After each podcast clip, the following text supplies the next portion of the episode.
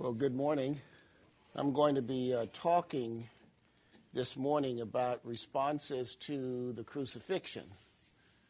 And um, so I'm going to start actually with the text. Um, it's going to be at Luke 23, verses 26 to 43. It's a slightly long passage, but bear with me. I will read through it as you follow. As they led Jesus away, they seized Simon from Cyrene, who was on his way in from the country, and put the cross on him and made him carry it behind Jesus. A large number of people followed him, including women who mourned and wailed for him. Jesus turned and said to them, Daughters of Jerusalem, don't weep for me Weep for yourselves and for your children, for the time will come when you will say, Blessed are the barren women, the wombs that never bore, and the breasts that never nursed. Then they will say to the mountains, Fall on us, and to the hills, Cover us. For if men do these things when the tree is green, what will happen when it is dry? Now, two other men, both criminals, were also led out uh, with him to be executed. And when they came to the place called the skull, there they crucified him along with the criminals, one on his right and the other on his left. And Jesus said, Father, forgive them, for they do not know what they are doing. And they divided up his clothes by casting lots. The people stood watching, and the rulers even sneered at him. They said, He saved others let him save himself if he is Christ of God, the chosen one. The soldiers also came up and mocked him. They offered him wine vinegar and said, If you are the king of the Jews, save yourself. There was written notice above him which read, This is the king of the Jews. One of the criminals who hung there hurled insults at him. Aren't you the Christ? Save yourself and us. But the other criminal rebuked him. Don't you fear God, he said, since you are under the same sentence. We are punished justly, for we are getting what our deeds deserve. But this man has done nothing wrong. Then he said, Jesus, remember me when you come into your kingdom. And Jesus answered him, I tell you the truth. Today you will be with me uh, in paradise. So let's pray. Father, we ask you to give us fresh insight into this very dramatic passage. Show us uh, the crucifixion in a new way that will have deep meaning and lasting meaning to us. In Jesus' name, amen. Uh, it was during the Great Depression in the United States and a man by the name of John Griffith has traveled out from the southeast looking for work, and he headed west. And he wound up finding this great job uh, operating one of the great railroad train bridges that spanned the mighty Mississippi. It was just John Griffith, his wife, and their eight year old son, Greg. And it was a good job uh, especially for the time, because they were able to live in the wheelhouse, have their meals, and they could fish on the river. It was a, a great job for John to get.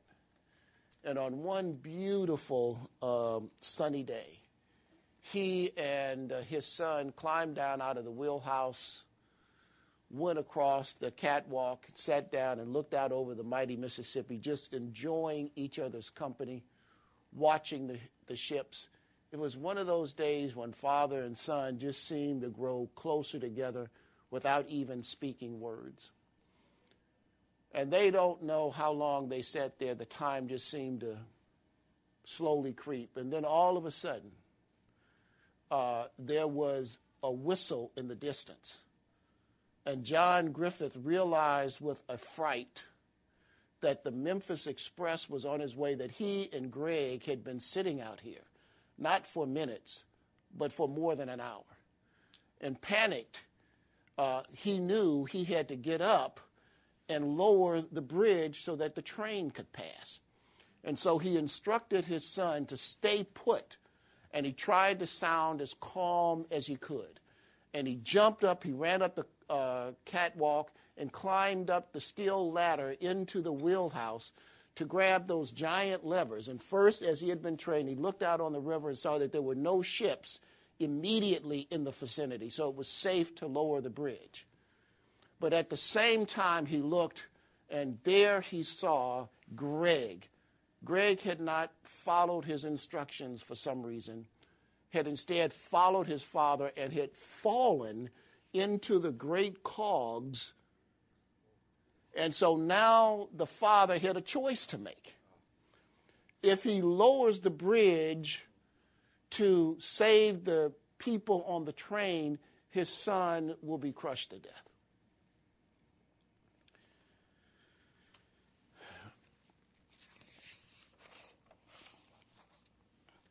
Let's take a look now. If, if, if you're in your bulletin, you will see on, uh, I'll come back to that story, but You'll see on page four uh, the outline. And the first heading on my outline is, and this is all about the responses to the crucifixion. And here I want to start off by looking at the responses of the soldiers because it tells us in verses 36 and 38 that the soldiers came up and they mocked Jesus they offered him wine and vinegar and said, If you are the king of the Jews, save yourself. There was written notice above him which read, This is the king of the Jews. And the word in the Greek that is translated here, mocked him, is translated to toy with, to play with. You know, you've seen cats play with a, a little ball of yarn. They were toying uh, with Jesus. Now, these soldiers had the usual contempt that the conqueror occupier has for the defeated people in general. There was this heightened sense of uh, superior, superiority. But there, there are other things that are going on. It is the nature of people to look down on others in order to elevate themselves. I mean, wealthy whites in the South look down at poor whites, poor whites look down on blacks, and blacks look down on Indians. I mean, it's all crazy. But here, the uh, conquering Roman soldiers are looking down on what they would consider to be uncivilized, uncouth, uh, religious fanatics, collectively called the Jews. But there's something else going on these soldiers had heard about what had happened to the temple guards when they had arrested Jesus just the night before. If you will recall that, uh, that section, I think we preached on that about two weeks ago. When the temple guards, led by Judas, came into the Garden of Gethsemane to confront Jesus, and Jesus stepped out and asked, Who are you looking for? And they said, Jesus. And he, and he replied, I am he. They fell to the ground. And the word in the Greek there means they threw themselves down, which is understandable given all the things that Jesus had done. Some of these temple guards, not these same ones, had been sent out by the chief priests earlier to arrest Jesus. And they came back empty handed, and the, and the chief priest asked, Well, what happened? And they said, Well, no man ever spoke like this man. So now, when they send out this group to arrest Jesus, and it's got to be about 50 of these temple guards, they don't send those lowly, impressionable temple guards. They send the top dogs in the temple guards. And these are the ones who threw themselves down when Jesus identified himself. And let me tell you, that story, you know, went throughout the military compounds in Jerusalem. So here are the tough Roman soldiers, and they are going to show everybody, the temple guards, the other Roman guards, everybody, that they are not intimidated in the least by this Jesus. So when Jesus is on trial before Caiaphas, these are the ones who slap him and mock him and spit on him because they are going to show everybody that they are tough soldiers, not the impressionable, weak kneed temple guards. And this is particularly so because it's the Passover holiday.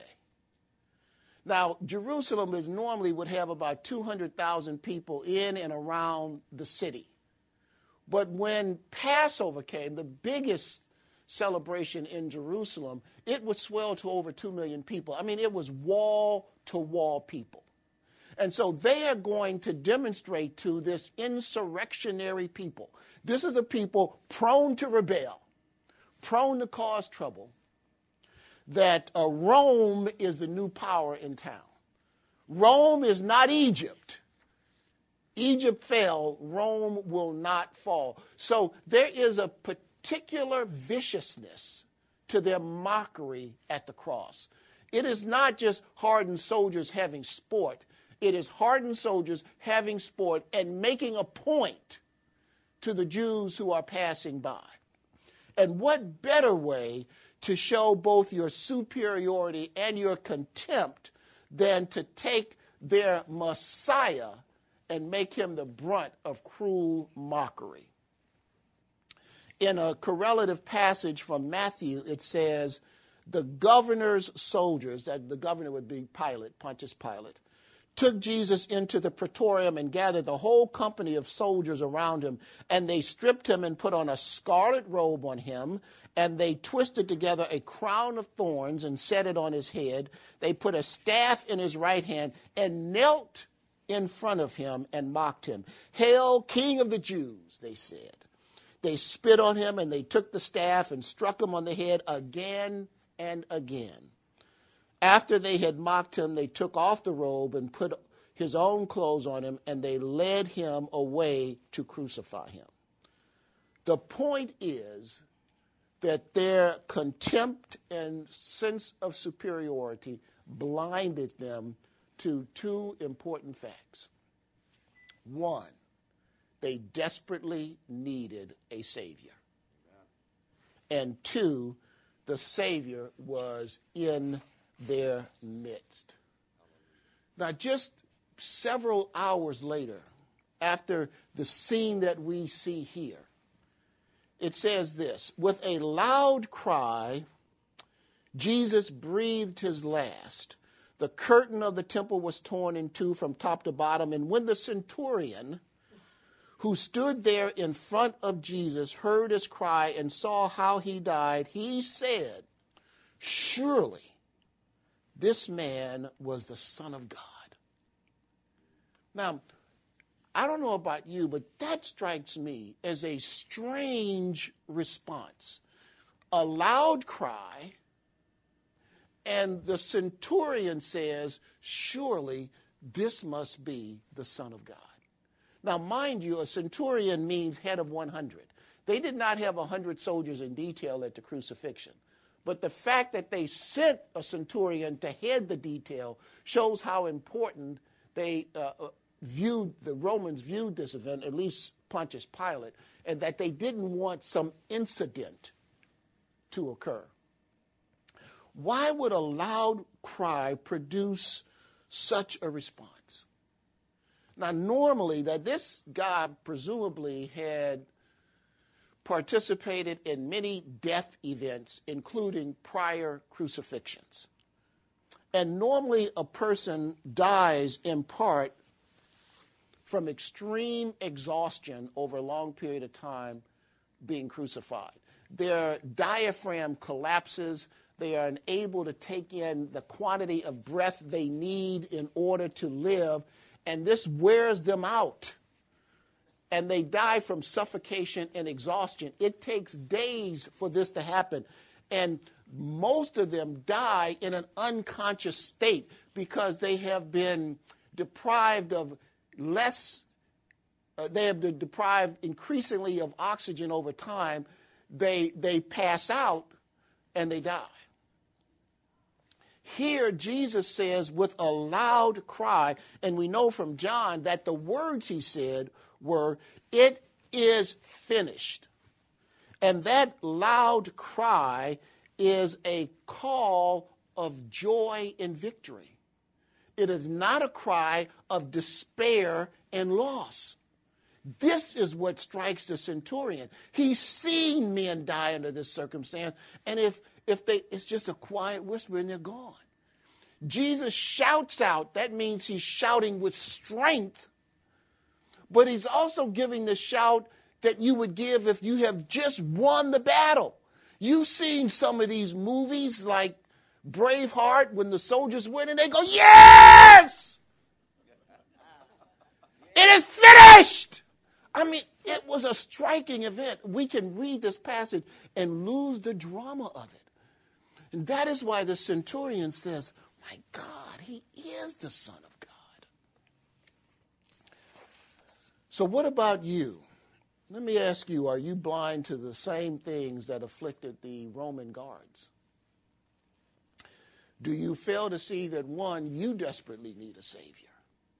And two, that right here today, the Savior is in your midst. Perhaps you, like the Roman guards, have the illusion of position and security. Maybe we can make a movie like Religulous because we don't need a Savior. Or maybe you could be like the one centurion who says, Surely this man was the Son of God. The key is that our response to this crucifixion determines how we spend our eternity. So we look to the, the next group, and it's the onlookers and the rulers. And it says something very interesting in verse 35. The people stood watching. And that word watching is they are really giving attention to what is happening on the cross. Um, and there are, they are, what's the word? Gawkers. They're transfixed. It's like somebody said, hey, Lady Godiva is coming down Broadway. And they're standing there looking for Lady Godiva. Now, they've heard about all these miracles that Jesus has done and they're watching to see what he will do. They are transfixed by the scene of horror. And when I read this in preparation for this sermon, immediately, a scene immediately came to mind from my youth. It was seeing a photograph of a man in the South, a black man in the South, who had been burned and hanged. And there were a crowd of people around him. And if you had cut out the middle scene that didn't show the hanging, you would have thought the people were at a picnic. They were dressed in their Sunday clothes, they were smiling, they were laughing. And it and the, but when you look in the middle, there's this charred body hanging from a tree by a rope. They were transfixed. That is what the gawkers here were doing. Um, it says in another correlative passages, those passing by, meaning the onlookers, were hurling abuse at Jesus, wagging their heads and saying, You who are going to destroy the temple and rebuild it in three days, save yourself. If you're the Son of God, come down from the cross. Now remember, Golgotha is near one of the few entrances to the city of Jerusalem. So, with this throng of two million plus people coming in to celebrate the Passover, literally thousands of people are passing by the scene. And it's kind of a festive atmosphere, believe it or not. And then reading the, from the next passage in Matthew, it says, In the same way, the chief priests also, along with the scribes and elders, were mocking him in the same way, saying, He saved others, but he can't save himself. He is the king of Israel. Let him come down for the cross and we shall believe in him. He trusts in God. Let God deliver him now if he takes pleasure in him. For he said, I am the Son of God. Now, what is interesting here is that the rulers took their, took their cue from the passersby. Remember, the, the, the common people had been, to this point, a restraint on the leaders. The, the, the leaders wanted to kill Jesus a lot earlier than the Passover. For example, this passage from Luke 20, 19, the teachers of the law and the chief priests looked for a way to arrest him immediately because they knew he had spoken this parable against them, but they were afraid of the people. Luke 22, shortly before this scene. Now, the feast of unleavened bread called Passover was approaching, and the chief priests and the teachers of the law were looking for some way to get rid of Jesus, for they were afraid of the people. But now, here we are in Luke at verse 35, it says, The rulers even sneered at him. They said, He saved others. Let him save himself if he is Christ of God, the chosen one. Now they have no restraint. The people are walking by on the way into Jerusalem, wagging their heads and mocking Jesus. And now the rulers know that the atmosphere they wanted is here. All the venom that had been pent up, all the studied ambiguity about their treatment of Jesus. Well, is he the Son of God? Well, you know, I don't know. Maybe he is, maybe he is. All of that ambiguity is gone. The venom spills out without restraint, and this is even more painful than the uh, conduct of the guards. These are the rulers of the temple, the learned theologians of the day. So let me, let me give you a principle to think about. Other people can wrongly lead you away from Jesus but God's Spirit will guide you to Jesus. Let me ask you what is leading you away from Jesus Christ? Let me ask the question a little differently. Are you leading people away from Jesus Christ? Are you resisting the Spirit of God who is leading you to Jesus? You've heard the statement, which is generally given in rebuttal to the alleged exclusivity of Christianity. This, this argument. Well, it doesn't matter what religion you study because all roads lead where? To God. But see, that is stating the problem, not the solution we I mean, the Bible tells us that we shall all stand before the judgment seat of Christ. It is true. All roads lead to God. The question is, what happens when we get there? I mean, that's the obvious. Yes, I know. What happens now that you stand in front of God? Well, we turn now to uh, the two thieves. Isn't it interesting that Jesus is crucified between common criminals who say, We deserve to be here? we, we did it. One on his right and one at his, on his left. And they both started out railing, that is, hurling insults at Jesus. But over the course of the hours since the beginning of their crucifixion, they heard and saw the following Jesus, while being nailed to the cross and lifted up, says, Father, forgive them, for they do not know what they are doing.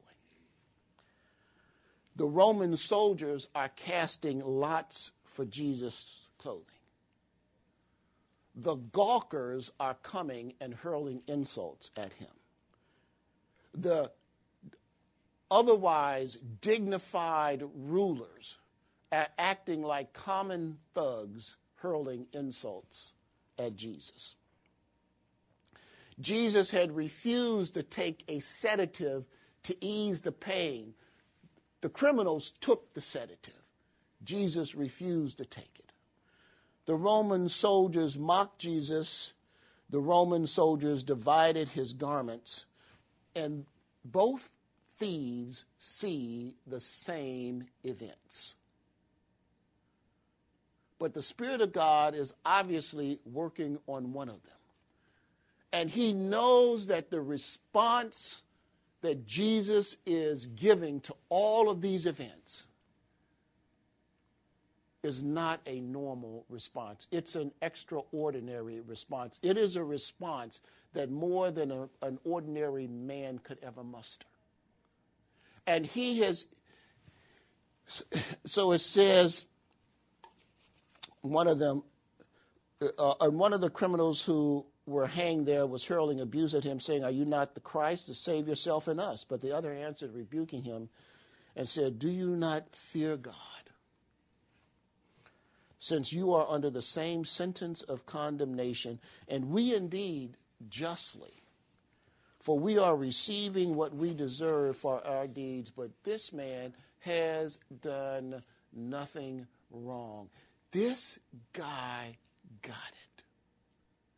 Though he was standing condemned and on a cross, justly so for the things he had done, he could see by the behavior and the words of Jesus that this was indeed an innocent man.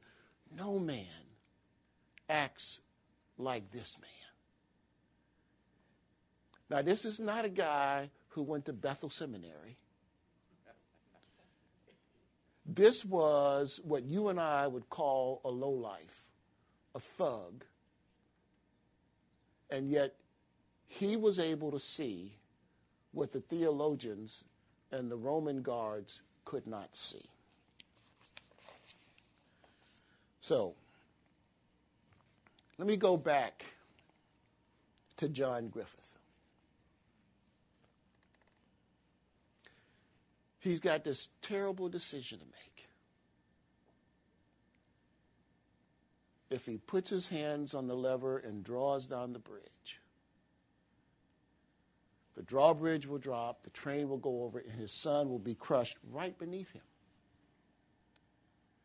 But if he doesn't put his hand on the lever, if he saves his son, everybody on the train hurls into the Mississippi River. And so, with a broken heart, he pushes that lever forward. And the train is coming, and it's so loud, of course, that he cannot hear the screams of his son. And when the drawbridge is fully down and the train roars across, he is able to look in the windows of the passing train.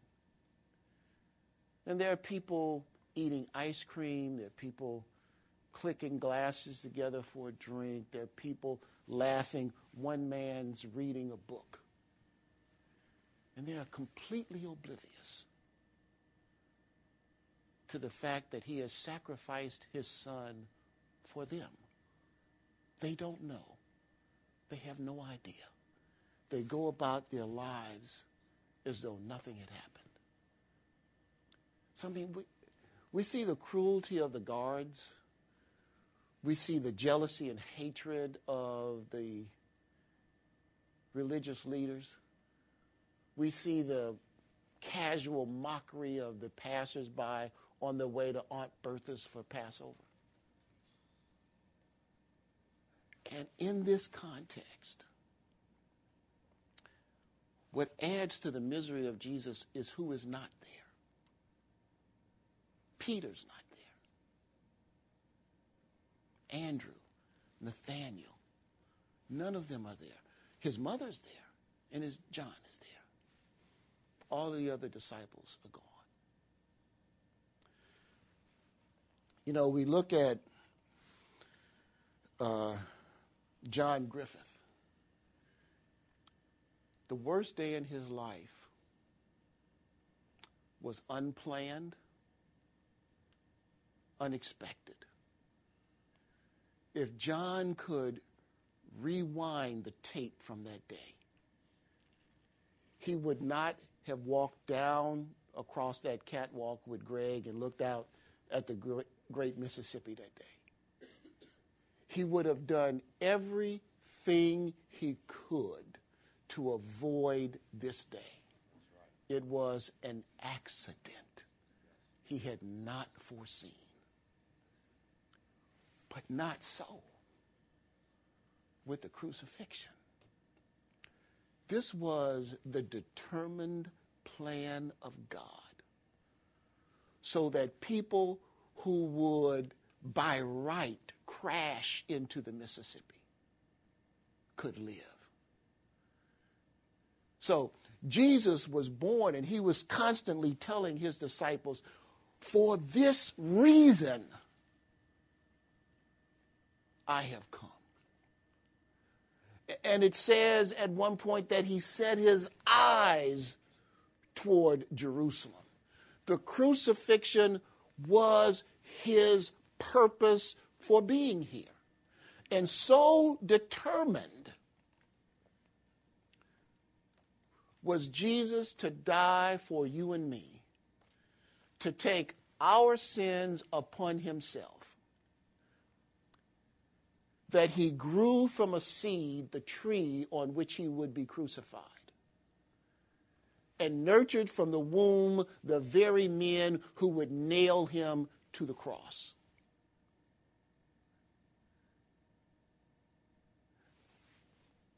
How can we ever ask, Does God love me? Does He care? I, am going through troubles in my life right now. I don't have a job. I'm struggling with an addiction.